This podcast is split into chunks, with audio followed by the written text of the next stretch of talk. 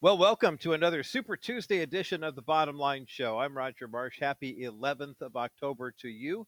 Uh, today is the day that, uh, well, actually, it was yesterday officially that ballots were supposed to go out to all California voters, and uh, it was on Sunday the 9th that uh, ballots were supposed to go out to all of our Colorado uh, listeners. But of course, with yesterday being a federal holiday, and um, of course the 9th being a Sunday, uh, they really aren't going on the mail till today. So the earliest you would expect to see them is tomorrow.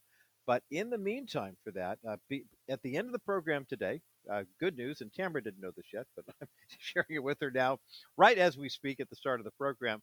Got an updated edition of Roger's recommendations. They are at, by the way, they're at thebottomlineshow.com.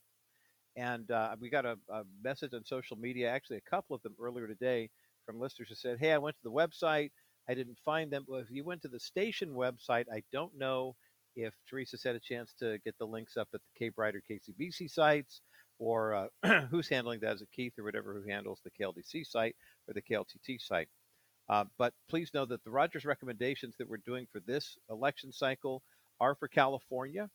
If you are a bottom line show listener on KLDC or KLTT, um, John Rush is doing a voter's guide. As a matter of fact, that's going to be part of the topic of conversation this week on the National Crawford Roundtable podcast, as each of us will be sharing a couple of the issues. Neil Boron from New York, Bob Dutko from Michigan, uh, John Rush, of course, Colorado, and yours truly here in the People's Republic of California.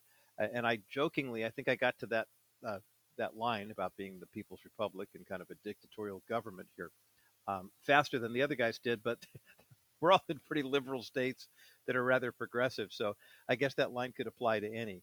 And for those who are curious, yeah, uh, we realize that we don't have a communist dictatorship here. Uh, we have a free market economy with freely held elections that can be manipulated, and you know it's kind of a it's kind of a baby banana republic at this point.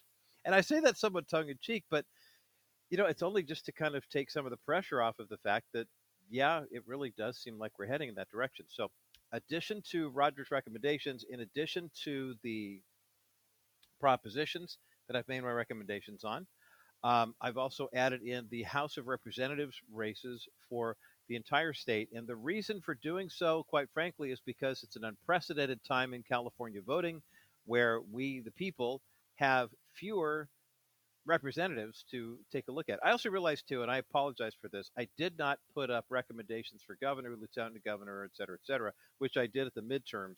And I, I want to make sure that you know those really haven't changed a whole lot. Most of the people that I was recommending we vote for, uh, like Angela Underwood Jacobs for lieutenant governor and uh, Brian Dahle for uh, governor, that type of stuff, Lanhee Chen for state controller, that hasn't changed. But I wanted to make sure that was actually on the Rogers recommendation, so it's on there now. Uh, take a look tonight, maybe after the end of the program, and we should have a chance to finally get that stuff uploaded at thebottomlineshow.com. And uh, keep checking our station websites too. Uh, we've got a lot of real estate uh, demands on those sites, and so I want to make sure that everybody knows uh, where you can click on the link and the banner to do that. Also, um, I wanted to follow up on something Steve Gregg just shared uh, a moment ago. If you listen to the Narrow Path on uh, KBRT in Southern California, I know the narrow path airs on different times. Like for example, in KLTT, the bottom line show is on from 2:30 to 3, and then narrow path's on at 4 o'clock. So I mean, it's it's not just a straight across the line uh, movement. But Steve was talking about uh, young people, and uh, he was mentioning the fact that when he grew up in the Baptist church, he wasn't allowed to uh, make a profession of faith or um, that type of stuff until after the age of 12. And I wanted to share something. I mean, just just dovetail on what Steve was talking about because that kind of mirrored my own experience. I grew up in the church. I uh, my dad was a choir director, a minister of music, as it were, at uh, every church that we went to. And so I just kind of grew up thinking, well, my dad directs choirs. He was a high school choir director when we were really younger, and then he became a music educator. And then he um, uh, was also a, a, choir director, minister of music at our uh, whatever church we were going to at the time. And I remember being, I, I think I was baptized uh, or presented for dedication. They called it baptism when I was probably around two. And because uh, my mom kept talking about how heavy I was when she was holding me there for that. Um, and then I got my first Bible at the age of eight, like a lot of us did. You know, if you grew up in the 60s, when you were around third grade, you had to recite the 23rd Psalm in front of the entire congregation, and they gave you a copy of the Bible. And and we got the Revised Standard Edition. That was the that was the new hip and happening Bible, right around the time the Living Bible was making its debut. But by the time I entered middle school, I was 11, sixth grade, getting ready to go into middle school. That's when I made my first profession of faith. And I did so thinking, you know, pretty much like a lot of kids. And Steve talked about this too. Uh, I'd be curious. We should do a survey sometime. How old were you when you became a Christian? Because uh, I, it, it's interesting to me how many people will say, "Oh yeah, I was baptized at eight days. I was became a Christian when I was three. Um, I, freely admit that I professed faith in Christ for the first time publicly when I was 11, but I did so not under duress, but rather I think under false pretenses. I thought, hey, being a Christian means you don't do bad things and you go to church every Sunday and you don't swear too much and you were born in America. Hey, you know, I mean, that's really about the, the, the extent of my faith in Christ. The true transformation happened just shortly before the start of my second year in college. I was almost 19 years of age. And that's when the Holy Spirit spoke to me, and I received the gift of faith, which gave me the ability to receive the gift of salvation.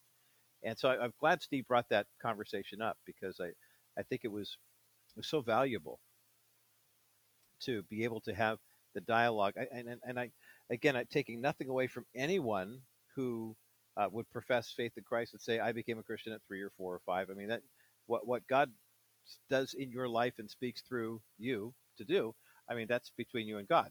So I'm not suggesting that that isn't a valid conversion experience. But there's something about you know, oftentimes in the culture, we make a big deal about uh, coming to faith in Christ at an early age. And if you don't get them by the time they're 18, you know, 90% of people make confessions of faith by the time they're out of high school. Um, you know, sometimes we miss the fact that I think God does some of his greatest work in our later years. Um, toward that end, um, my first guest on the program today, we have a couple. We're going to talk about election stuff with George Barna on the other side hour number two. But my first guest is a young man from right here in Southern California who uh, understands what it's like to uh, be filled with the spirit of, I want to serve my company, my country, but then also someone who understands the role that faith plays and how that faith really comes to life. His name is Fernando Arroyo, and he currently works as the Veterans Program Director at Step Forward Academy to, as a coach and mentor for veterans transitioning into civilian life. But to do so, he walked through literally, he says, the valley of the shadow of death as someone who said, I want to serve our country, I want to be involved in combat, and then what it did to him in terms of PTSD, what it did to his faith, what it did to his ability to provide for himself and his family. He's written a book about his journey. It's called The Shadow of Death From My Battles in Fallujah to the Battle for My Soul. We have a link for this book up at the thebottomlineshow.com. And on the other side of this break, I want you to get to know this uh, pretty remarkable young man who understands that uh, when you are serving our country and you're putting yourself in harm's way uh, for the betterment of mankind, if you survive it, sometimes there's a line in a song by uh, uh, uh, one of my favorite groups in the 1980s called Big Country, and they had a song called Where the Rose is Sown, which is about the youthful enthusiasm of young people who would go off to war, and this is back in the 80s. But in England, I guess the UK, there was a, a, draft basically, so you really didn't have a choice. And then the line about uh, what happens to those who don't come home from war alive, um, he says, you know, if I die in a combat zone, box me up and send me home. But then he, Stuart Adamson, the lead singer, adds the line, but if I die and still come home, I thought, wow, that that was deep. That always hit me hard. I think of the young people who will go off on a cause and then the effects of what impacted them when they saw what they saw. When they see death and destruction, and they know they're fighting for a noble cause, but they see pure evil that they're fighting against. And just because they didn't physically die doesn't mean something spiritually or emotionally doesn't happen to them. And Fernando Arroyo is taking his faith in Christ into a new combat zone, and that is helping veterans who come back from war and are facing thoughts of suicide, homelessness, and uh, using a faith component to work in this capacity to help them. Uh, the book, The Shadow of Death From My Battles in Fallujah to the Battle for My Soul by Fernando Arroyo, is up at thebottomlineshow.com. We'll take a quick break, and when we come back, Fernando joins me to talk about uh, this remarkable transformation that God has brought about in his life. That's coming up next as the bottom line continues. Well, special guest joining me today here on the Bottom Line Show for a special conversation about what's happening in the world of veterans, what's happening in uh, the military as we know it, and how one man uh, found himself in the theater of war, not realizing that the real battle wasn't so much for whether or not he was defending his country, but the real battle was for his, his soul. Uh, Fernando Arroyo considers himself to be a privileged, of course, to have served our country. Uh, he now works for at, at the Veterans Program uh, as excuse me as Veterans Program Director at the Step Forward Academy. He's a coach and a mentor for veterans veterans transitioning into civilian life, and uh, helps them develop a, a career path to the basics, things that we don't think about on a regular basis. But he has a remarkable story to tell, and he's written about it in a brand new book called "The Shadow of Death: From My Battles in Fallujah." To the battle for my soul. We have a link for the book up at thebottomlineshow.com. Fernando Arroyo, welcome to the Bottom Line Show. It's good to be here. Thank you for having me. Well, it's good to be here, uh, to have you here, and it's also good to know that next time we have you here, you could just get on the 55 and head south because we're so we're, we're practically neighbors, as we're just discovering here on the phone. Hey, tell me about your Yeah. career. No, so first of all, since you are a Santa Ana guy, is it Santa Ana High, Santa Ana Valley, Saddleback? Where did you go to school? Did you grow up in this area? No, so I grew up in Bell Gardens, which is by East LA, and I've lived in Santa Ana now for uh, it's been a little over a year. So Okay. uh, I, I used to work for the Orange County Rescue Mission, so I moved down here. Sure. Okay. And the and the rescue mission has a really great. Uh, well, now I guess that with their connection at the uh, at the marine station, but uh, uh, you know, kind of a Santa Ana Tustin type of feel. And uh, so I'm I'm sure you love Orange County way better than Los Angeles County with your one year down here. Right? It- yeah, it has its perks. it does have its perks, that's for sure. Hey, what led you to the military life? Are you from a military family originally? No, I'm not. Um, my parents came from Mexico, and but growing up, I my parents taught me American exceptionalism. They, um, you know, they came here for a better life, and this is the greatest country in the world. And growing up and understanding that, I watched. Um, you know, I, we- I played soldier as a kid, and I watched Operation Desert Storm on TV as a kid. Mm. And what fascinated me were the guys on the ground fighting, shooting, and maneuvering on the enemy. And I thought, man, that's so cool. You know, here I am, a kid playing, you know, soldier with toy guns, but this is a real thing. Yeah. And I always looked up to the the men and women in uniform, and uh, eventually my time would come to join. what uh, what what were the what was the the landscape like? I've talked to a number of guys who said I saw 9/11 and that was what drove me in, or I saw you know Desert Storm and that's what drew me in. You had kind of a history of growing up, but was there one trigger point for you, Fernando Arroyo, that said I, it's time for me to sign up now? So as a little kid, uh, watching Desert Storm, I just I was fascinated by the military, and then ten years later, it's September 11, 2001. Yeah. And uh, it, that desire to join never left. But on that day, I knew, okay, I'm going to war. This is it, and I Mhm. knew that it was my time to serve. This was, you know, uh, a time that America needed um, troops, and I raised my right hand and said, "Here I am. Send me." And Mm. like so many people on September 11, they felt. Uh, you know this personal calling to to serve and to fight and protect uh, the United States. I'm talking with Fernando Arroyo today here on the bottom line.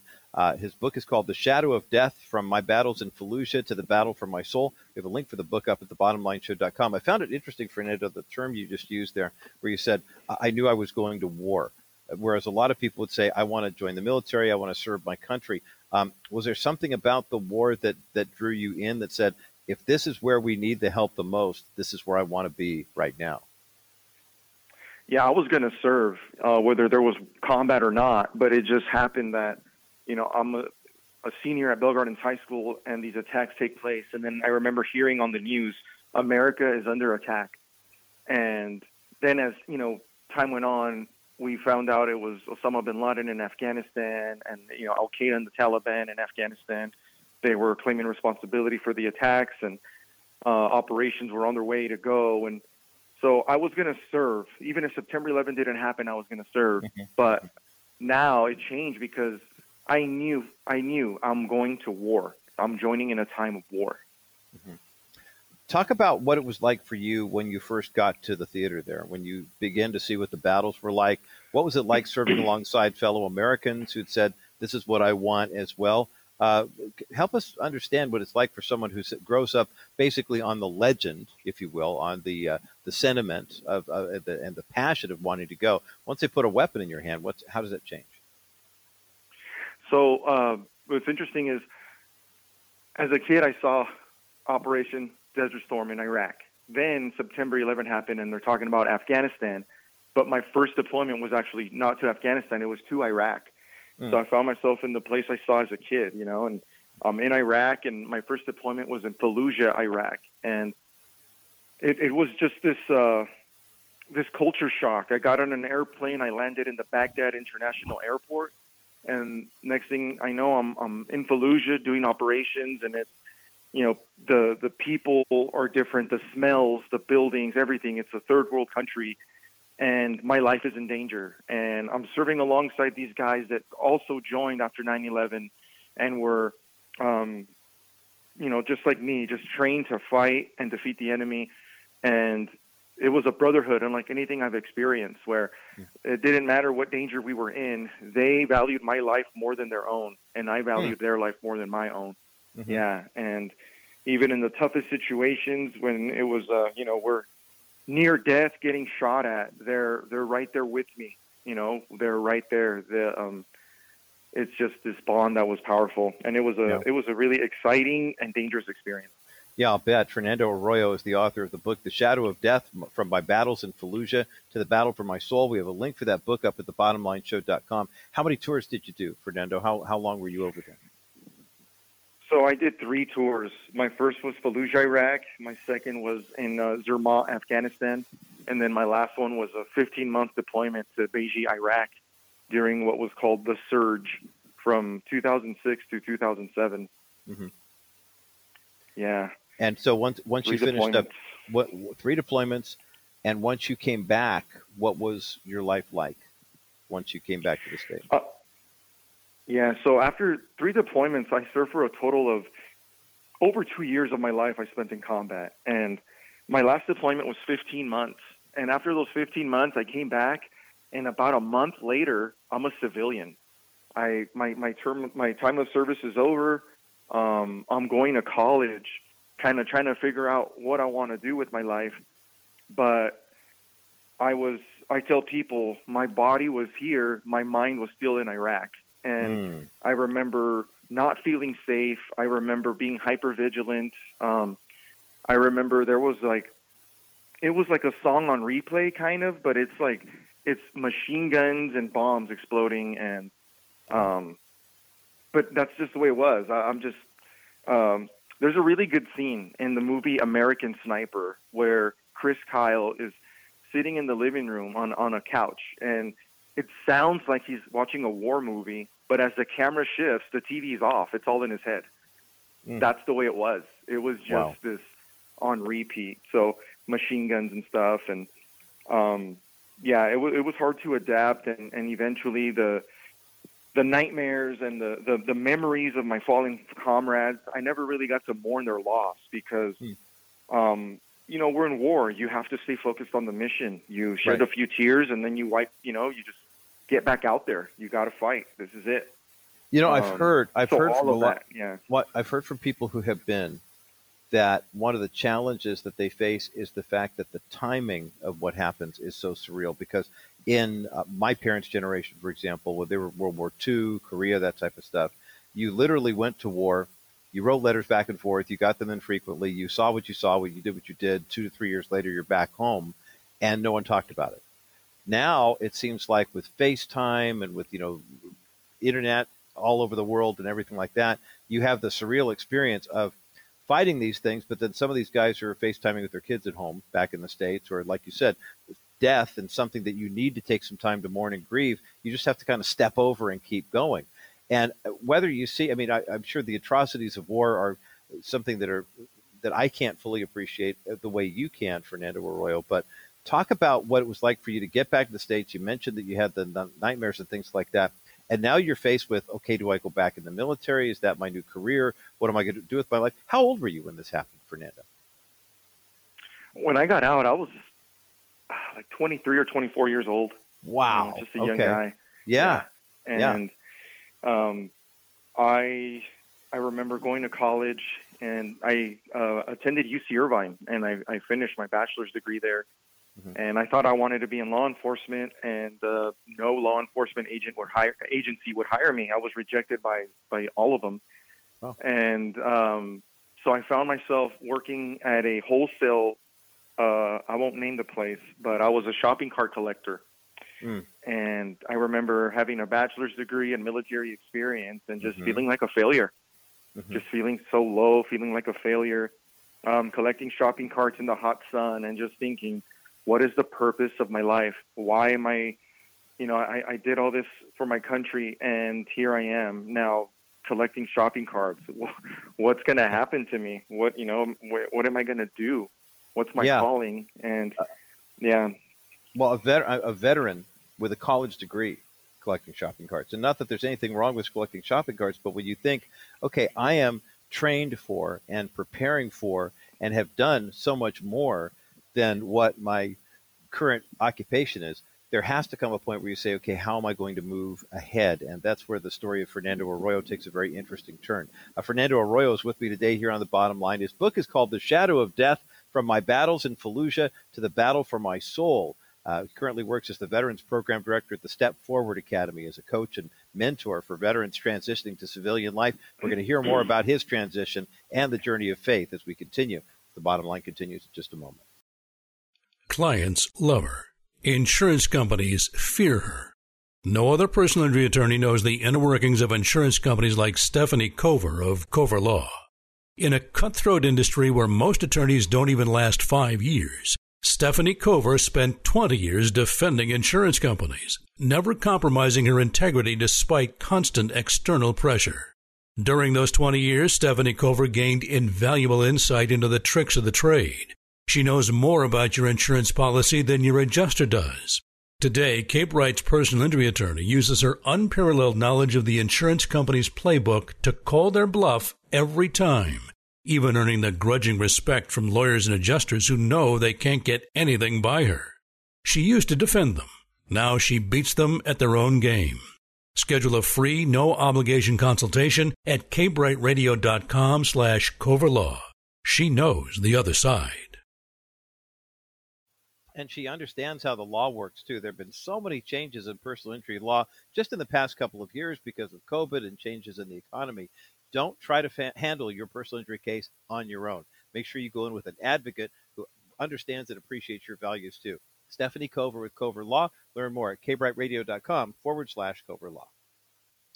Welcome back to the Bottom Line Show. I'm Roger Marsh. A powerful conversation today here on this Super Tuesday. Uh, Fernando Arroyo is my guest. The book is called The Shadow of Death From My Battles in Fallujah to the Battle for My Soul. We have a link for the book up at thebottomlineshow.com. And as we talk about Super Tuesday coming up on, uh, well, every Tuesday until the election. November 8th is election day, but ballots are going out. And one of the things about the ballots that are going out are important is the members of Congress that you'll be voting for. And I, I just want to take this moment before we get back into our conversation to remind you that Roger's recommendations are up at thebottomlineshow.com. And going up tonight, I took, usually I'll pick one or two congressional races here in the People's Republic of California and give you my thoughts on some of them. But because there's been massive redistricting, not because of any sort of political gerrymandering, because quite frankly, California lost a member of Congress. This is the election where we go from 53 members of the House coming from California to 52. All the lines had to be redrawn. And so, like, for example, if you were uh, where my sister lives in the 45th district, you're now in the 47th district. Uh, people who were in districts that covered just LA County are now in LA and Orange or whatever. Some are in San Francisco and Alameda together. So it's important. So I, I did, I took some time over the weekend, really hammered through it, and put recommendations for all 52 congressional races. In addition to throwing on, I realized that our governor and lieutenant governor races hadn't shown up yet there, so they're on there as well. Uh, Roger's recommendations up at thebottomlineshow.com, along with links to election forum from Craig Huey and uh, uh, iVoter Guide from uh, iVoterGuide.com and uh, My Faith Votes as well. So I encourage you to make sure you are registered, and then once your ballot starts coming in the mail this week, fill it out. And think about Fernando Arroyo and this, what he writes about in the book, The Shadow of Death, because we do have a copy that we'll be giving away at the end of our conversation today at 800 227 5278. So I encourage you to uh, uh, make sure that you're in on that drawing because this book is a powerful one and it speaks volumes about where we are as a nation and how we are, you know, maintain the sanctity of human life, especially as it pertains to the men and women who are literally risking their lives to fight for our nation, defend our values, but then oftentimes are coming home and, you know, they maybe their body is still physically here, but emotionally they're one step away from the possibility of suicide. So, more of my conversation with author and veteran Fernando Arroyo coming up next as the bottom line continues in just a moment. Hey, before we go on, though, I want to thank everyone who's been participating. Our first week of the campaign with Preborn has gone phenomenally well, better than anticipated, and I can only see things getting even better. Now, Preborn is the place where you basically, it's as we like to say, this is where the mother meets the child for the first time, the ultrasound. This is one of the most powerful ways to make that connection. And your $28 donation literally saves the life of a baby. 85% of the kids that are shown to mom and dad through the ultrasound at preborn clinics across the country uh, wind up uh, being born. Uh, Christina in Laguna Beach called in with a $28 donation that saves one life. Sandra in Yorba Linda called in with a an $84 donation that saves three. Uh, Lori and Marietta called in with a $112 donation and that saves four.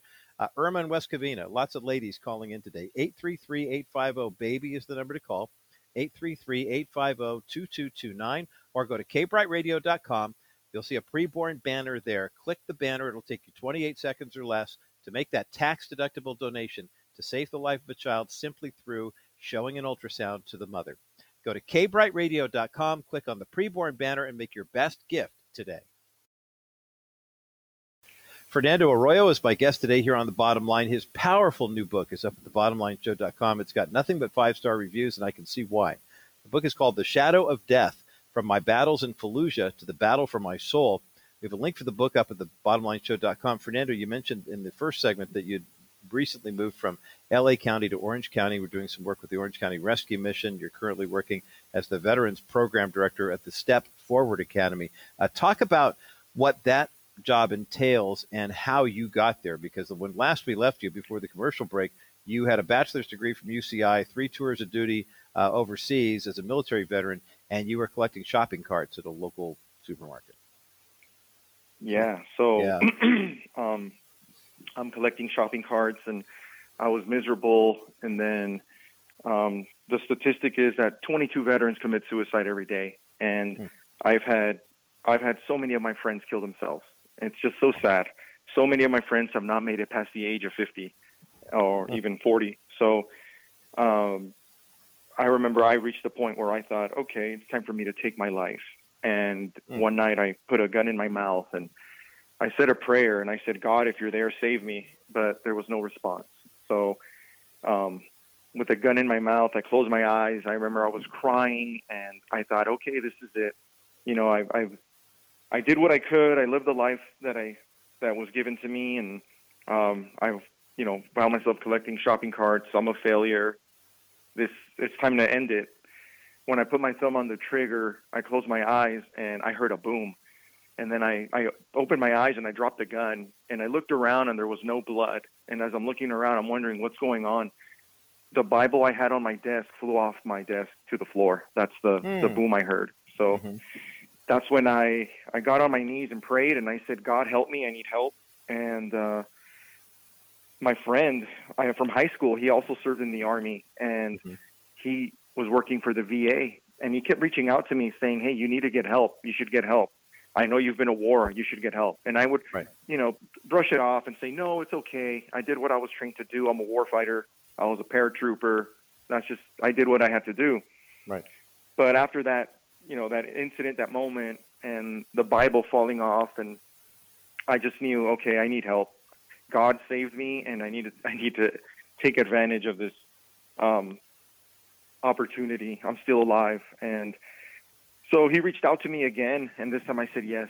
And then I found mm-hmm. myself at the VA uh, in East Los Angeles, at um, talking to a clinical social worker and just confessing all the struggles I had, and it was just healing. You know, it was just like this weight was lifted, and mm-hmm. uh, my hope was restored and renewed. It was just I found that um, I had been carrying all these burdens of war and trauma, and when I didn't have to, and getting the help that I need, then I, I felt a calling to go to seminary. So I went to Biola University and um, went to seminary. Um, I earned my Master of Divinity in Pastoral Care and Counseling.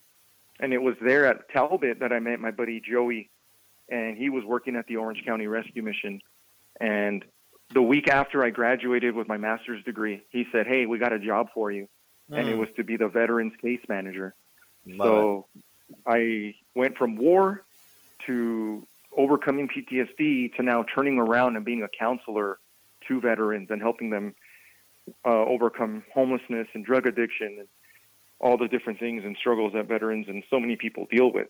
And yeah. then, uh, yeah. Um, so Step Forward Academy, I met a friend who started a nonprofit called Step Forward Academy, and um, it, what we do is through mentorship and coaching, we help veterans find a career. And I remember collecting shopping carts and having no direction, and now I get to meet with veterans and give them direction and help them find a career so that they're successful. And most importantly, through coaching and mentorship, walking alongside veterans so that they're not alone because the the transition from military life to civilian life, you you know, like my, from my personal experience, you you feel like you lose you lost the brotherhood, and you wonder um, who you can trust. And now I get to help veterans transition smoothly and um, find community. So it really is uh, amazing um, that here I am, um, you know, helping veterans, and I've been at the lowest point, so I'm able to relate to veterans in that way. Talk talk about this, Fernando, from this standpoint. You said something earlier, and I want you to circle back around if you would. When the veterans have a hard time transitioning, you lose the brotherhood, you lose the community, the people that you know know what it's like. You know, they've seen what you've seen, they've walked that that walk, they've talked that talk. But then you come back into civilian life, and not only did you go from having a job that has one of the highest uh, values in terms of recognition. I mean, I was at a baseball game over the weekend and they were introducing a couple of veterans, one younger guy, one older guy, 40,000 people in the stands, and without even thinking about it, they saw the guys with, you know, a uniform or a hat on, standing ovation. You know, everybody, I think, when you talk yeah. to them, theoretically says, thank you, Fernando, for your service. But then when it comes to the practical side, you said you, there a lot of veterans are struggling uh, emotionally, but they're also struggling financially. One of the things you do at the Step Forward Academy is to help them just figure out how to get a career that pays a living wage that puts them in with people who they can actually talk to, you know, good friends and good influences. Talk about why that is so important. Um, quick story. When I got out of the army, I remember I'm in civilian clothes, right? I, um, so back up a little more. On my last deployment, the 15 month deployment, I got to go home for two weeks because if you're in combat for a year, they give you two weeks of vacation, R and R. Mm-hmm. So I had my camouflage uniform on. I get on the airplane, and then the flight attendant comes up to me and says, "Thank you for your service. We we want you to move up to first class." And like wow. they moved me up to first class, and they treated me like royalty. Mm-hmm. Well, when I got out of the army, I'm in civilian clothes, and I bought a first class ticket, one way first class from North Carolina to California. Mm-hmm. Um, and I remember uh, I fell asleep on the flight, and when I woke up, there's a guy in uniform sitting next to me, and they they grabbed the mic and they were like, "Oh, we want to thank him for his service, give him a round of applause and all that." And that kind of hit me where uh, the moment I took my uniform off, nobody knew or cared who I was. That was the feeling. Mm. So mm.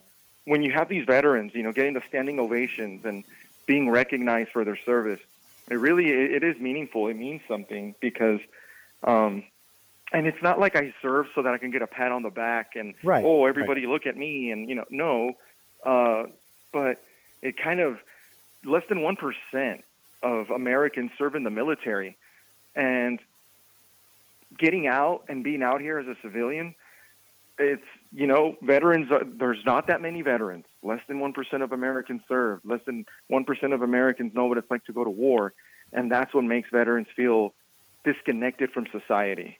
Mm-hmm. Yeah. So what I get to do yeah. now at Step Forward is to keep, you know, to connect veterans with veterans and to help them succeed. And that really, um, I mean, what better way to recognize somebody and thank them for their service than to actually help them, you know, live a healthy and happy life. I think that's fantastic, and we'll have a link for the Step Forward Academy as well as for your link uh, for paratrooperarroyo.com up at the bottomlineshow.com. 60 seconds left in our conversation, Fernando. Who did you write the book, The Shadow of Death, from my battles in Fallujah to the battle for my soul for? I, I can see that a soldier just coming out needing to transition would benefit from this. I could see how a rank and file, you know, old guy like me who never served, doesn't have any military family, can relate to this as well. But I can also see how somebody who might have served years and years ago, who might still be carrying around some of the scars of trying to transition back into society, would also benefit from reading your story. Who, did you have anybody particularly in mind when you wrote this? Um, yeah, so I say it's for veterans and their families first, and then everyone else. Mm-hmm. For the veteran who is struggling, for the veterans uh, feeling like they're alone, that no one understands their struggle. Uh, I do, uh, and you're not alone. And in order for me to help veterans, I have to put myself out there. I have to let them know what I've gone through and uh, how I have been at the lowest points and felt like I wanted to take my own life, like so many veterans do. And mm. so many veterans know of other veterans that have done it. So this book is for those who are struggling, who have served our country or are serving and transitioning to um, help them understand that transitioning can be hard, but there is hope. Amen. Amen. Well, this is a powerful resource, and I highly recommend it. Fernando Arroyo is the author of the brand new book called The Battle of Death From My Battles in Fallujah to the Battle for My Soul. We have a link for the book up at the bottomlineshow.com. Fernando, we'll have to have you back on to talk about your faith journey too, as well, because we spend a lot of time talking about the practical side of that. But thank you so much for being with us. Thank you again for your service, and thanks for uh, your time today here on the Bottom Line Show. Yeah, absolutely. Thanks for having me. Boy, what a great testimony. Love uh, talking with Fernando Arroyo. Uh, paratrooperarroyo.com is the website where you can learn more about his ministry. The brand new book is called The Shadow of Death From My Battles in Fallujah to, my, to the Battle for My Soul. We have a link for that book up at thebottomlineshow.com, and we do have a copy of that book to give away right now. 800 227 5278. 800 227 5278. 800 227 5278. That's the n- number to get you through to the bottom line show. And uh, I, I, if you know somebody who is a veteran, if you're a veteran and you would are looking for a way to kind of work through some of the pain you might still be bearing even 10, 15, 20, 30, 40 years past your service. Thank you for your service. And uh, we will uh, we will make this book available. As a matter of fact, Teresa, please know that if uh, we get more than one call and we have uh, for, for this, I mean, obviously more than one book, uh, if we got anyone who's a veteran, give us a call, 800 227 5278. We'd like to put this book in your hands. 800 227 5278. That's the number to get you through to the bottom line. We'll take a quick break, and when we come back, it is Super Tuesday. Faith, values, God, country, are those really important to American voters? Well, Dr. George Barna, with the American Worldviews and Values Study at Arizona Christian University, has some fascinating new numbers to share with us with regard to how American people view politicians and the political process, especially as it pertains to the values and how we vote. George and I are going to talk about that on the other side of this break as the bottom line continues. Super Tuesday edition of the Bottom Line Show. I'm Roger Marsh, joined for this segment by Dr. George Barna, the co founder of the Cultural Research Center at Arizona Christian University. ArizonaChristian.edu is where you can get these reports, and I highly recommend that you sign up for the free subscription. Uh, Dr. George Barna, welcome back to the Bottom Line Show. Well, thanks, Roger. Good to be here. This is America's value study is is fascinating, and I love what you've done because you've made it very simple, but you're giving us a lot of research to uh, uh, to uh, cull through here, if you will. Uh, tell, give us a little bit of foundation as to how the research came about. Yeah, basically, America's One commissioned us to try to figure out is the country as divided as we're always told it is. And we realized maybe the best way to do that is to look at the values that underlie the choices that people are making. And so this is a study looking at 48 potentially core values of Americans and identifying which ones we really do latch on to and which ones we don't care about that much. And this is a, a it's a challenging issue. It's probably even more challenging than if your band has a bass player who's a good singer should you have him sing and play bass or do you bring in a separate singer and let the bass player do his thing i've always wanted to ask you that question what, what's your recommendation for us? these are the legend? eternal questions yes, yes these that's true. yeah yeah and i'll say if you've got a voice like jack bruce let him sing if you have a voice I, like billy sheehan nah Fair enough. Fair enough. I was going to say thank you for not invoking Geddy Lee in this process too. I, I, really appreciate that. I don't even think Geddy wanted to be the lead singer of Rush, but I digress. Let's. Well, our values are similar, and so this is why this study is so important. I think for bottom line listeners as well. With the midterms coming up, a lot of people are asking question. I mean, Jason Yates at myfaithvotes.org tells me that 25 million Christians just sat out the last election, didn't even bother. It was they looked at Bush, or they looked at Bush, they looked at Biden, they looked at, well, they looked at Bush too. They looked at Trump and they said, I don't want any part of this. Tell us what your American value study is telling us about what voters are looking for. Are we is it a hopeless cause for the body of Christ to find people they can actually vote for? No, it's not. But Roger, I think one of the things that this study brings out is that maybe we've been looking for the wrong things. Hmm. When you look at political analysts, they're always talking about the issues what this guy, what that lady believes about this issue, that issue. And the issues are critical. I mean, that's how the politicians represent us. But the way that we as voters probably would do a better job of picking our leaders is if we actually look at the values that are in the mind and the heart of those leaders, not so much at the issues because they'll find a way to wiggle out of voting for what they said they were going to vote for. Right. But if you really understand what's going on inside of them, who they are, what defines them, what kind of world do they see? Do they want to be a part of? Do they want to help build? That comes from your values, which ultimately comes from your worldview. So we really want to get inside their head and heart, not so much to understand, are you going to vote yay or nay on this, but what, what really matters to you. And that's where values come in. And that's what this study looked at 48 different values that are important to Americans. And they're telling us, you know what? I want people who are going to represent me. And what I'm telling them is, okay, then you have to find people who reflect these same values. Yeah, and that's a, an important distinction Dr. George Barna makes in the American Values Survey, uh, number two report, as up at the bottomlineshow.com, especially when you take a look at the number of people who seem to think, okay, I'm going to vote for this guy because whatever. And you begin to realize that a lot of people, I'm, I'm sure there are a lot of people who cast their vote for President Biden on November 3rd, 2020, not realizing that he was going to, they're, they're shocked, they're surprised that he's actually acting the way he is. Yet, when those of us who knew going in, okay, this is the party platform, this is what we've heard this guy do and sp- say in you know in, in, congressional situations, and then as vice president, there wasn't a whole lot of surprise. But more and more, George Barna, I, I love this report because it does two things. First of all, it talks about the values that we are looking for, but then secondly, it also talks about the least compelling values of Americans in 2020 and 22.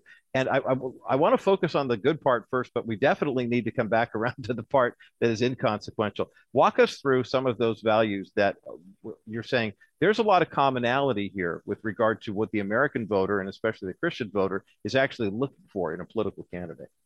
Yeah, and Roger, what we discovered is that when we gave people a, a, way of gauging values, and we said, all right, tell us which ones you'd be willing to die for, which ones you'd be willing to sacrifice for, which ones you're willing to argue on behalf of, but maybe that's about it, which ones don't matter to you, which ones you couldn't care less about. So we're giving them this continuum of ideas about how to respond to these 48 different values we pose to them what we found is that far and away, the number one thing that Americans value is family. Hmm. Now, again, if, if you look at the mainstream media, you'd never be led to believe that. But right. this is something that drives who we are. And the reason why this is important in a political season is because it tells us okay, if that's your key value, your, your maybe primary core value, you've got to start asking questions that help you understand how is each of those political leaders that wants your vote going to protect your family? How are they going to guide your family? How are they going to serve your family? How are they going to resource your family? How are they going? What are they going to do to other people who are trying to take away the authority for you to make the decisions for your family? Those are the kinds of things that we need to be looking at as opposed to you know what are you going to do about the yen if it's going up faster than the dollar? You know i mean that that's not the key issue here. The key thing is if if this is what matters to you who are you going to find who's going to protect it? We found there were other things that matter too nothing quite to the extent of family but things like happiness. Now this is constitutional. You know you're guaranteed the opportunity to pursue happiness in this country and so who's going to maintain those kinds of freedoms for you to determine that, yes, I have the ability to pursue those things. You know, we, we found that there are other things related to personal character that are tops on the list, you know, way up on the list in terms of what matters to us personal character and goodness, things related to opportunities for personal growth and expression, freedom, independence, justice, stability, and trust. These are the values that define America. And it's important to know these things because one of the things that I discovered here, uh, David Barton and I, a, a few years back, had done a big study where we looked at what were the values that made America America. When you look at colonial Americans, what were their core values? Now, the Gallup poll wasn't around them, so I couldn't just go to the archives and pull out the data. Right. So we had to spend a lot of time going through documents. Uh, what were people saying at the time? What kind of people were they voting for? What was being preached about? What was being taught in the schools? What did families talk about at the dinner table? Uh, you know, thousands of documents trying to figure out, okay, what seemed to be the core values. Interestingly, what we found is when I look at the 10 core values of colonial America, half of those are still in place today. Wow. Those represent the DNA of America. And so I believe it's incumbent upon us as voters to say, these things have made America America. Let's continue to look for leaders who believe in those same things, and let's keep them in office. Dr. George Barna is the Director of Research and the co founder of the Cultural Research Center at Arizona Christian University. We're talking about the America value, America's Value Study, uh, whose vision and values will prevail at the polls this November. We've got a link for the second report from the American Value Study and the first one as well up at thebottomlineshow.com. You know, everything you're describing, George, I mean, it sounds, um, uh, we're both about the you know same generation. I could just see the new Christy minstrels all playing acoustic guitars and singing like to teach the world to sing. I mean, it really does seem like that moment. Everyone's sipping Coca Cola and having a great time. How did we? I mean, uh, this is a huge question to ask in 90 seconds, but it seems as though I mean, I'm looking at the church first and foremost, that there's been a bit of a wedge between the church and the culture that says, well, we're the church and we don't do what the culture does, or we adopt all the wrong parts of the culture and say, hey, the church can do this too. It, it seems as though the church could really go through a bit of a reset right now. Is that what you're su- uh, suggesting? Yeah, very much so. And, and so if we understand the core values, if they're consistent with scripture, great, let's hold those up and say, yeah, let's go for it. And if they conflict with scripture or they even have that potential, it's a teaching moment for us. It's an opportunity to show people this isn't who we want to be. It's not who we've been called to be. You know, it's interesting. One of the, the, the positives in terms of the government that Americans would be more likely to support talks about religious liberty and religious freedom. And the fact that you say look, about at least three fourths of the people that you surveyed in your recent study uh, said, I support that. And it didn't necessarily say, I want everybody to be Christian. It said, the study said, I want everybody to have religious freedom and religious liberty. And it seems like whenever there is attack, an attack though on faith, it's usually geared right at us because we're the biggest target or because we're the most obnoxious in terms of religious liberty, in your opinion. And there are, of course, a lot of opinions about Christians in America. And one of those that's popular is that we're hypocrites. Right. So, you know, we got to clean up our own house. It's important, though, even looking at this value study, one of the things we talked about was biblical morality. And I know we got to take a break, so we may come back and talk about that. But but that's one of the things that Americans are saying, nah, I'm not that into that. I don't yeah. think that's something that I'm necessarily looking for. Mm, interesting. George Barna is our guest today here on the bottom line, the co founder of the Cultural Research Center at Arizona Christian University. We're taking a look at their brand new study, the American Value Study, which is up at the thebottomlineshow.com, especially as it pertains to election 2022. More of this conversation in just a moment as the bottom line continues. Welcome back to the Bottom Line Show. I'm Roger Marsh, Super Tuesday edition of the broadcast. And my thanks again to George, Dr. George Barna for being our guest. Uh, we're going to have uh, keep George around for the next part of the uh, uh, the program here to continue this conversation about the values that drive us at the polls. Of course, if you want to take a look at the uh, latest edition of Roger's recommendations, check out thebottomlineshow.com and you'll find it there. We're still taking your calls for Fernando Arroyo's outstanding book, The Shadow of Death From My Battles in Fallujah to the Battle for My Soul. 800 227 5278. Phones are open for a couple minutes more if you want to get in on the drawing for that. And you know, it's it's interesting because, and I mentioned too, if you're a veteran, if there's a veteran in your household, just call in. I, I think we're going to send you a copy of the book because th- this issue is so important. I know a lot of people are dealing with PTSD.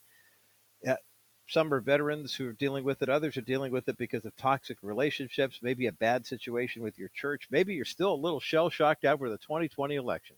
I mean, and you might be sitting on your hands right now saying, I don't know if I can go through this again. May I encourage you, brothers and sisters, to not be part of the statistic Jason Yates at myfaithvotes.org uh, cites regularly on this program that there were 25 million Christians who did not vote.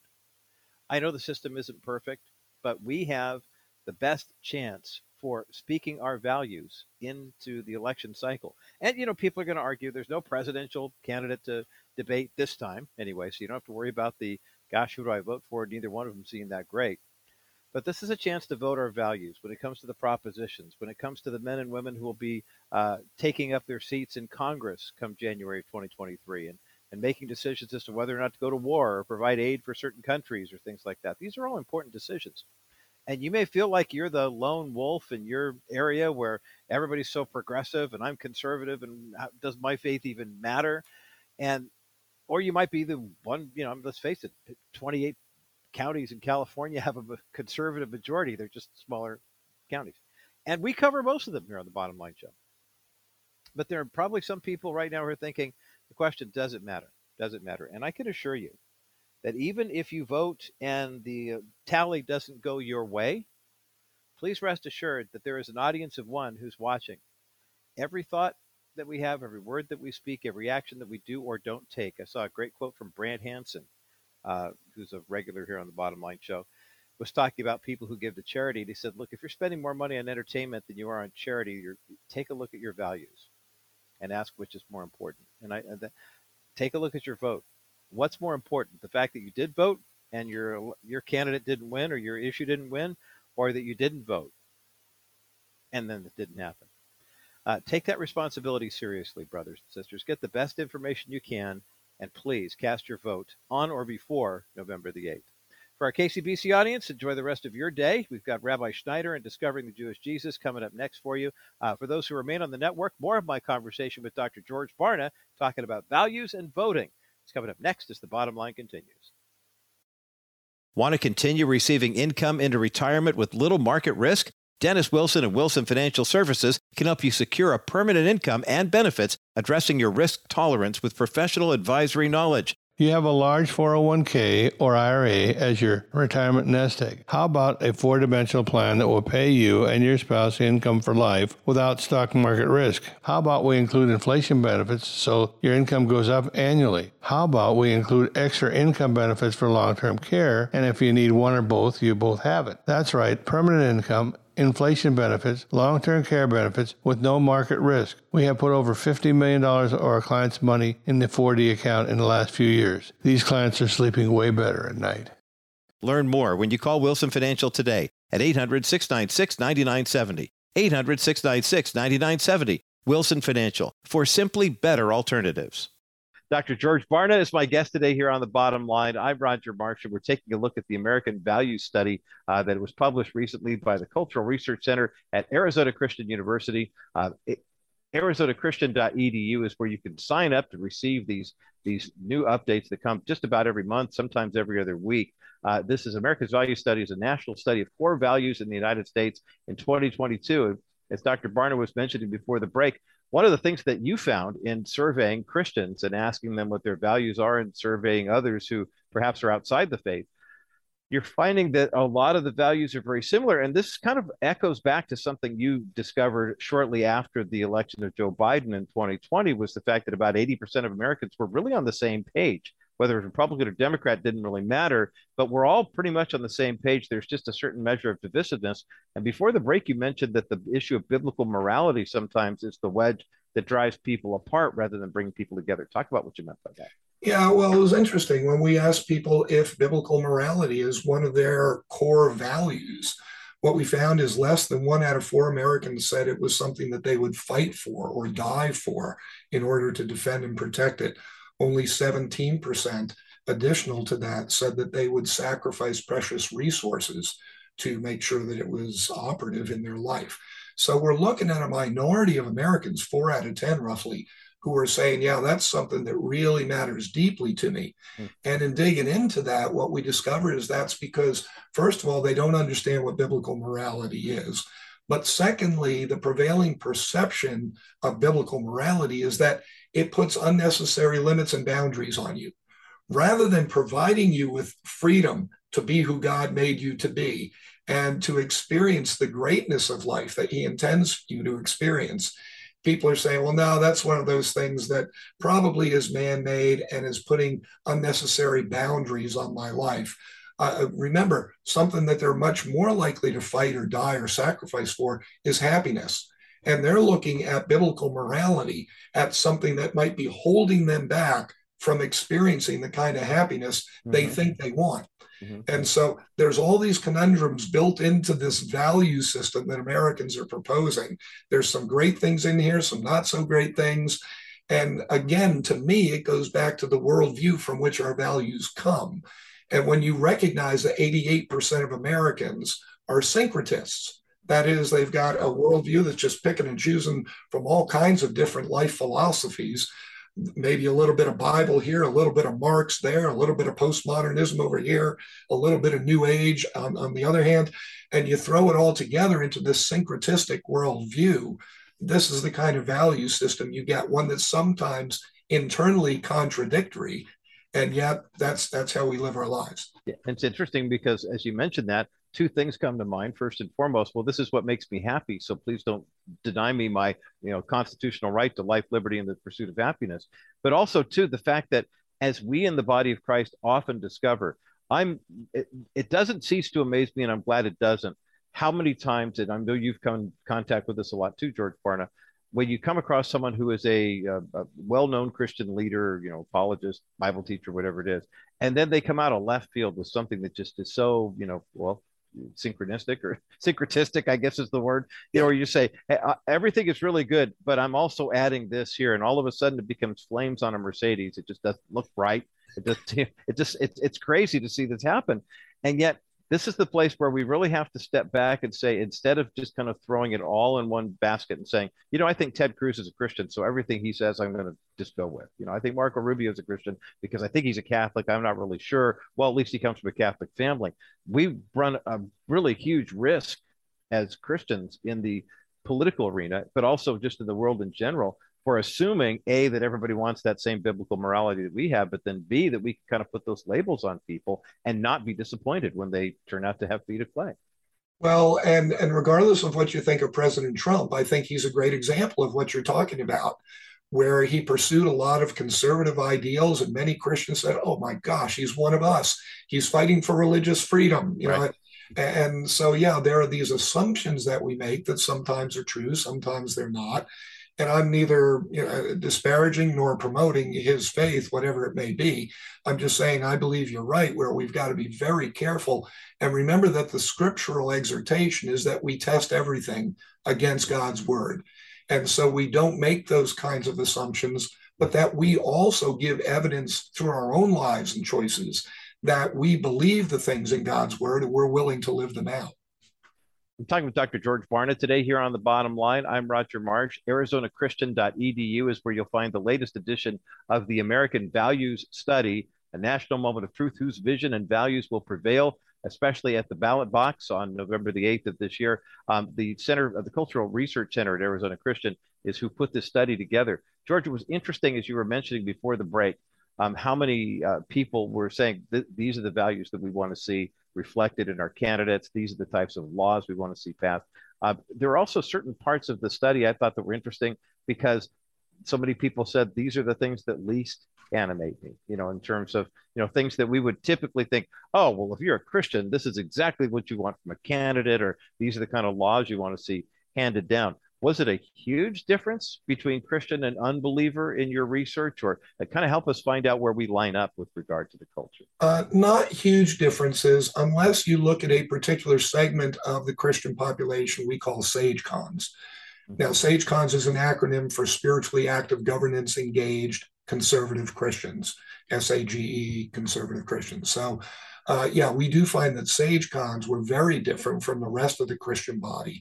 And they're also, not coincidentally, much more likely to have a biblical worldview. So that's the genesis of the difference between them and the larger Christian body. Sage cons are only 9% of the population in America. Uh, Self identified Christians across the country are about 68%. So you can see there's a huge gap there. Sage cons would be what traditionally maybe we've thought of as evangelicals. But that term evangelical has been so sullied by the media and by politicians and other organizations and individuals, we don't even know what it means anymore. Right. And of course, in our recent study with pastors, we found that when we look at evangelical pastors or pastors of evangelical churches, only half of them, uh, uh, you know, are even the kinds of people that we would say have a biblical worldview as we studied their worldview 54 different questions of what they believe and do and only 51% of the pastors of evangelical churches have a biblical worldview. Three out of 10 don't even believe that the Bible is the inerrant word of God. Uh, you know, uh, three out of 10 of them do not believe that their salvation is hmm. based on Christ alone, you know, confessing their sins and accepting Him. So, all of these terms, you know, we've got to be very careful with because they may not mean what we think it's interesting when you look at the statistics, and I'm grateful for the way these reports are broken down because I'm a one and two word guy. So when you have, you know, here's the most compelling, here the least compelling, there's just community, convenience, things like that. They're easy to read. Um, I was surprised to see things like tolerance and economic equality, things that we hear beaten into our heads by politicians, especially on the progressive side of the aisle. Uh, your survey indicates that most Americans are saying, nah, that's not really where I am. I mean, I'm a family I'm going to fight and die for, but uh, tolerance or cultural diversity, not really that important. Help us in the church understand why we need to know that because I have a feeling there are a lot of pastors kind of chasing their tail after what we might consider wokeness in the culture because they think that's what the culture is really requiring. Yeah, and it's a great point, Roger. One of the things that that I found so intriguing is that so much of what we've been beaten over the head with for the last five, six, ten years by the radical left who control the media and much of the narrative, frankly, about what culture is all about and where it needs to go and who we need to become. Most Americans still haven't bought into it, even after uh, at least a decade of this kind of indoctrination. Mm-hmm. So you've got things like unconstrained sex, uncensored entertainment, universal empowerment, strong government, eliminating hierarchies. I mean, these are some of the kinds of things that most Americans are, are, you know, giving the thumbs down to and saying, no, that's not at all what we want. You know, we want family, we want happiness, we want independence, we want our freedom, we want integrity. We want leaders who are being elected to serve us, not to pad their retirement accounts. Yeah. So, I mean, there's a whole different way of understanding what Americans really want. And part of what I hope this study helps to do is let us know if that's what you feel, if that's what you believe, if that's the kind of country you want, you're not alone. And so don't give up on, on looking for those kind of leaders and encouraging those kinds of public officials when they do the right thing. It's the same thing when the pastor really truly preaches the word of God, you know, with, with, with, the heat of the Holy Spirit behind him. It's like go up to him or her afterwards and say, you know, praise God. Thank you for letting us hear that. They need to know that, yes, that's what we want not the you know normal drivel that you hear in some places. Yeah, that's for sure. And to my earlier comment about singing bass players, which we have to tie this up together somehow. Um, when I first started playing, I was in a band and I used to sing and play. I didn't even think about it. I just did the two together. It didn't occur to me how difficult it was until someone pointed it out. Now it's been such a long time since I've done it, and I kind of get the feeling that the mix, you know, of having to do the two together is something I'm really I've got to retrain my brain to do. George Barna in the last 60 seconds, it seems like we as American Christians, when it comes to the electorate, when it comes to voting, kind of are finding ourselves in that situation and we're not quite sure if we could do this. Give us some encouragement that we can find common ground. We might even find, I dare I use the U word, we might even find some places where we can bring our nation together with us being the instruments of unity and peace and, uh, well, cultural community for no other reason. Yeah, and, and Roger, this is an important time in America's history. Everybody keeps hearing that, but it's a, an incredibly important time for the biblical Christian community to stand up and be involved and let our views be known and not be embarrassed or ashamed or guilty about it, right. to be proud of it. Because that was the foundation of the country. That's what made the country great. That's why it's lasted almost 250 years. Right. And so, for us to stand up for those things now and to recognize that when we do that, it's not going to divide the country. That's what our opponents want us to believe. They're dividing the country by saying that we exist. Right. And, and in point of fact, we are the heartbeat of the country. And so, it's imperative that we stand up and be proud of that and and do Jesus right in this day and age. Well, as long as that heartbeat is still detectable and still traceable, then that means that there's a presence here. And and I the last time I checked, the church's heart is still beating, though sometimes the culture doesn't want to hear it. But uh, this American Values Survey and study that Dr. George Barna and his team at the Arizona Christian University Cultural Research Center have put together is uh, literally job one for us as Christians to read this, understand it, and then to act upon it. Uh, Dr. George Barna, always a pleasure. You guys do such great research there at uh, Arizona Christian. We're so grateful for our time each and every time you get a chance to uh, zoom in with us here, not only on the Bottom Line Show on the audio portion, but also now on myhopenow.com. Dr. George Barna, thanks for being with us today here on the Bottom Line. Well, thanks, Roger. Thanks for letting me talk about it. In America's One Commission study, we're grateful to them too. So we'll see you soon. Yeah. Absolutely, and that's a, a important to remember uh, who invests in these surveys to make them possible. Uh, you know, there's cost that goes into it, and uh, we're grateful for uh, One America for getting into that. Uh, find both of the two reports that have come up at thebottomlineshow.com. We have them linked there, as well as uh, more information on how you can start receiving those uh, updates as soon as they do come out. Hey, let's take a quick break, and as we continue, uh, we're going to take a look at uh, some more Rogers recommendations as we are on this Super Tuesday edition of the Bottom Line Show. And remember, you can find my complete listing at thebottomlineshow.com. More in just a moment as the bottom line continues. Newport Bay Mortgage will steer you in the right direction toward the truth about reverse mortgages. Owner Cliff enjoys educating every client and wants to debunk the misconceptions you may have heard. You'll see that an FHA approved reverse mortgage gives you financial freedom. You can use it to pay bills, cover unexpected expenses, or watch your children and grandchildren enjoy themselves while you're still alive. Cliff informs you of the facts. Drawing from his 40 years of reverse mortgage experience, you must be 62 years or older for the FHA program and at least 55 for a conventional high volume program.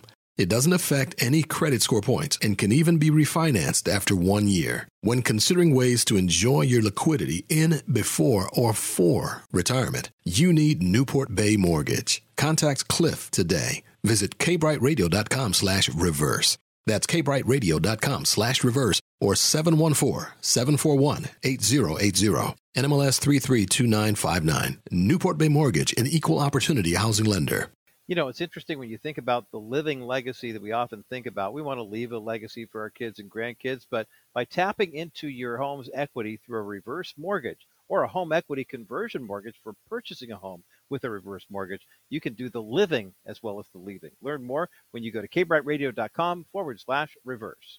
My thanks again to Dr. George Barna for a great conversation about values and voting. Uh, make sure if you did not have a chance to uh, hear the entire uh, conversation here on terrestrial radio, that you go back to thebottomlineshow.com or go to Apple Podcast, Stitcher, TuneIn, wherever you find us. I know you can find the National Crawford Roundtable podcast on Spotify. I still haven't found the Bottom Line Show there yet, but I'll be honest with you, I'm not quite sure how it got there because we didn't put it there. so, so, but you know, that's the nature of the beast. I, I, get email all the time from people saying, "Hey, I, I found your podcast on Just Notes or Just the Notes or whatever." I'm like, what the heck is that? There are some places that actually even transcribe the shows. Um, it's and this is the way you know when consumer-driven uh, media is the order of the day. You find people who are the consumers, the ones who like you're listening to the program right now, so technically you're consuming the media but people are generally, you know, more inclined to take what we produce here on the bottom line show every day and they take it and do whatever they're going to do with it. So, uh, and we're not proprietary. I mean, I, I figure this is kind of Jesus saying, cast the seed wherever it's going to be sown, and some's going to land on the pavement, some's going to land on the rock, and some's going to land on the lousy soil, and some's going to land on the good soil. So, uh, we're grateful though for what Dr. George Barna is bringing to our Super Tuesday broadcasts uh, talking about the uh, fascinating studies of how many Americans value family and faith and religious liberty, even if they're not religious. And yet, if you listen to the uh, echo chambers of the totalitarian left, and to a certain extent, the hardcore right, you know, just says everyone's out to get us. Uh, yes, our values are under attack, but the good news is, in the same way that one day all of our works are going to be tested, put through the purifying fire, and what's gold and silver is going to get drossed down and built back up again, and the impurities would be taken out. It'll withstand the fire. But whatever's hay and stubble is just going to get burned up. We have the opportunity to proclaim the good news of the gospel and do so in a way knowing that the word's not going to come back void. The word of God says the word of God will not come back void. And for those who are looking at, you know, our, our faith from the standpoint of, you know, does it line up with the culture right now? Culture changes constantly. Jesus Christ is the same yesterday, today, and forever. So, you know, we don't have to worry about those who might say there are changing views of the Lord and changing opinions and, you know, our, our, our values are evolving. They're not. See, here's the thing your opinion, my opinion, might change over time. Do I look at this Word of God differently now at 61 than I did at 16? Of course I do. I'd like to think that I've grown a little bit, but toward just a hair. Um, Lisa and I had the privilege of uh, being grandparents over the weekend. I mean, well, grandparents right now, but uh, Isaac was with us. His mom and dad were in town for a wedding, and so he got to spend the night. And it was kind of a fun deal. And we were commenting on how much he has grown since the last time we saw him, which was three months ago, right before he moved. And, you know, he's taller, he's stronger, he's more articulate. I mean, not that he's, he's always been kind of an articulate kid. Didn't say much until he was two. And then all of a sudden, bang, bang, bang, here come those words. And we're looking at Zipporah coming up now at 18, 19 months and going, well, buckle up because here comes another one in that same in that same season. But we get it. You understand it with kids you see that kind of growth and you expect to see them mature, develop with languages and reasoning and stuff like that. You would hope that we would also have that same experience in our faith. But remember, and this is where our human fallacy gets in the way. It's not, oh, well, God changed because obviously this is different and that's different or whatever. No, we're the ones who have a different view of Him and hopefully it's a deeper and more intimate relationship with him not one that says you know i really love following god but i can't be too close to the, that sin and salvation stuff because i mean that, that that that i used to believe that when i was younger but now not so much we all have improper beliefs of god when we're younger i mean especially when you come at the relationship with god from the standpoint of um, you know i want what i want when i want it and i love god if he gives me what i want but as we get older, isn't it interesting to see how many Americans in this survey of George Barna's actually family is the number one value. Religious liberty is really important to people. You wouldn't know it by watching the nonstop media dribble. But then again, we are grateful to be one of those places where we can actually offer some good and godly and helpful counsel. Uh, by the way, congratulations to Barry from Costa Mesa and also Cliff from Rancho Cordova. Didn't mention this earlier, but they are both uh, winners of the book by Fernando Arroyo, who was my guest in hour number one of the Bottom Line Show. Uh, Fernando is uh, now serves as the uh, Veterans Program Director at Step Forward Academy as a coach and mentor for veterans transitioning to civilian life. His book is called The Shadow of Death From My Battles in Fallujah to the Battle for My Soul. Uh, the book's up at the thebottomlineshow.com, and uh, Barry and Cliff are both veterans. And so I appreciate you guys listening to the program. I, I hope this interview was a good conversation, a benefit to you, and that the book will be a huge resource uh, to help you in your uh, continuing not only walk with the Lord, but also as you work through the issues that you may be carrying with you for as long as you've been carrying them. Uh, statistically, we know that everyone who uh, experiences the theater of war, at least even for a short period of time, comes back a changed person. And what you see, obviously, is that uh, you know war didn't change. Unfortunately, sometimes it does, but uh, uh, you know there are still, I think, some justifiable reasons for it, and there are also some reasons that people go to war that that are reprehensible. Um, but when you see that kind of loss and that kind of tragedy, you begin to realize we were not equipped for that. We were not made for that. We were made for Eden. We were made for perfection with the Lord. And so when we do experience death or destruction or you know things like that, um, it's difficult for us to process because uh, a it can be rather horrific, and b because we weren't designed for that. So get the help you need if you need help. And uh, Fernando Arroyo at uh, paratrooperarroyo.com is a great resource to look at for that for help for veterans. We'll take a quick break, and as we continue, a final observation about Roger's recommendations on this Super Tuesday. That's coming up next as the bottom line continues. First, though, I want to thank some folks for doing something that I think is huge, and that's literally standing in the gap for our friends at Preborn. Now, Preborn is an outstanding organization that helps basically uh, with mother and children getting to meet. 100% tax deductible, and 100% of what you donate to Preborn goes to buying ultrasounds. It's really just that simple. Um, what is raised here in Southern California stays here. There are a lot of organizations that will do fundraising and then the gifts go everywhere. But here in Southern California, preborn, here we go. Uh, there are some areas in the United States where there are more abortions than live births. And I hate to say it, but there is one state, California, that actually has one of those deadly zip codes. Now, past the passage of uh, the law that overturned Roe versus Wade, there is a greater demand for abortions. People are willing to travel to states to affirm it. So, preborn here in California, in particular, is even more important. As women are coming into the state, they think they want an abortion, they go to a pregnancy center that has an ultrasound because they partnered with preborn, and the benefits there. $28 saves one baby's life. Call 833 850 BABY to make your donation. 833 850 2229. Call now. Let Wilson Financial Services help you identify proprietary financial strategies for your wealth that work for your life. Let's revisit our one year CD.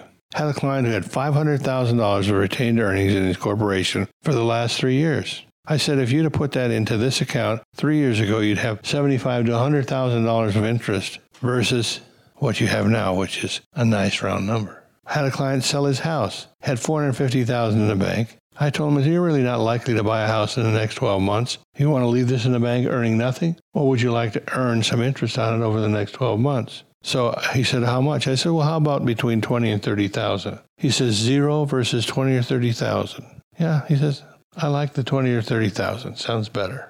Aren't you tired of earning nothing with all the money you have in the bank? Call 800 696 9970. 800 696 9970 or go to kbrightradio.com forward slash Wilson Financial for simply better alternatives. Welcome back to the Bottom Line Show. I'm Roger Marsh. Uh, Roger's recommendations are up at thebottomlineshow.com. It goes without saying that uh, I'm not a big fan of Gavin Newsom, so I'm recommending that we not vote for him again for another term. Um, I'm recommending uh, the same basic components for lieutenant governor, insurance commissioner, et cetera, that I did in the midterms. If you want to get their names and info, go to thebottomlineshow.com and you'll find it posted there, along with recommendations for all 52 congressional races in California. Um, please know that there are some races where, since it's top two vote getters, there are some where it's a progressive Democrat against an even more progressive Democrat. That's really toss a coin. There are some Republican candidates that are good and others that aren't that great, but they're better than the Democrats. But let me give you a final uh, pitch here, a final appeal for a vote that you can count that you can cast right now, and it will cost you some money, no question about that. But it's a vote that I think is well worth making because it's a vote that I have seen more and more people uh, make as we get further and further along, closer to the Lord's return, and that is the vote for the sanctity of human life. I want to thank uh, Christina, who called in from Laguna Beach with a $28 donation to preborn. That saves one child's life. Statistically, 83% of the women who go to preborn and get to see an ultrasound get to see that baby for the first time, their body. They get to hear the heartbeat. Uh, Irma from West Covina called in with an $84 donation that saves three lives. So did Sandra from Yorba Linda. Uh, Lori from Marietta called in with a $112 donation. Let's get a couple of $140 donations to save five babies' lives right now through preborn. You know the left does not want women to see the ultrasound. You also know that the left does ultrasounds at abortion clinics. The only person who gets to see that ultrasound is the abortionist, so they know how to kill your child. What are they so afraid of? Why, are they so afraid of showing a picture of a baby in the womb to a woman who's about to give birth or is on her way in that gestational stage. The reason is because when mom sees the baby's face, immediately all that clump of cells stuff doesn't matter. That's my son. That's my daughter. And that heartbeat nonsense coming out of Georgia, and I say heartbeat nonsense, with Stacey Abrams is running for governor, who actually went on national television and tried to insinuate that the you can hear the heartbeat at six weeks was made up. I've told the story before, but I'll close the broadcast with it today when my daughter Emily and my son-in-law Brian were about to become parents to the young man who spent the weekend with his grandma and, and uh, grandpa uh, at here at our home in Southern California. That would be grandson Isaac. Brian had kind of a live and let live thing about abortion. He wasn't for him, but he didn't see why you know should prevent anyone from doing it until they had their first appointment at the OBGYN. Did an ultrasound and he heard the baby's heartbeat. He said, "I just burst into tears." And I began to realize, hey, that's my child's heartbeat. And then he looked at me and he said, Why would anyone want to stop that? That's a rhetorical question, but it's one that we can keep those heartbeats coming and keep these babies letting their moms know that if you can't raise the child on your own, there are thousands of couples nationwide who would gladly adopt your child. A $28 donation to preborn saves one child's life. A $140 donation saves five. 280 saves 10. 560 saves 20. Go to kbrightradio.com, click that banner for preborn. It'll take you 28 seconds or less to make your tax deductible donation to preborn. Or call them. It's an easy number to remember at 833 850 BABY. 833 850 2229. Knowledge is power. Life has value. And this is a way that you can cast a vote that will actually save a life now and for all eternity. That's the bottom line.